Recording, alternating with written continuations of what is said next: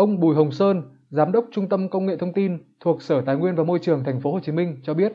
việc công bố nền tảng chia sẻ dữ liệu nằm trong quá trình chuyển đổi số của thành phố. Thay vì trao đổi qua văn bản hành chính, thì nay các sở ngành quận huyện có thể mở tài khoản để khai thác dữ liệu do Sở Tài nguyên và Môi trường xây dựng. Trước mắt, một số đơn vị đã sử dụng nền tảng dữ liệu này để phát triển thành ứng dụng riêng như Ủy ban nhân dân thành phố Thủ Đức, Sở Quy hoạch Kiến trúc, Sở Giáo dục và Đào tạo, Sở Giao thông Vận tải, Ủy ban nhân dân quận Bình Tân, Viện Nghiên cứu Phát triển Thành phố Hồ Chí Minh. Nền tảng dữ liệu của Sở Tài nguyên và Môi trường cung cấp 450 tập dữ liệu thông qua các giao tiếp mở, chuẩn quốc tế và theo quy định pháp luật của nhà nước. Giám đốc Sở Tài nguyên và Môi trường Thành phố Hồ Chí Minh Nguyễn Toàn Thắng cho biết,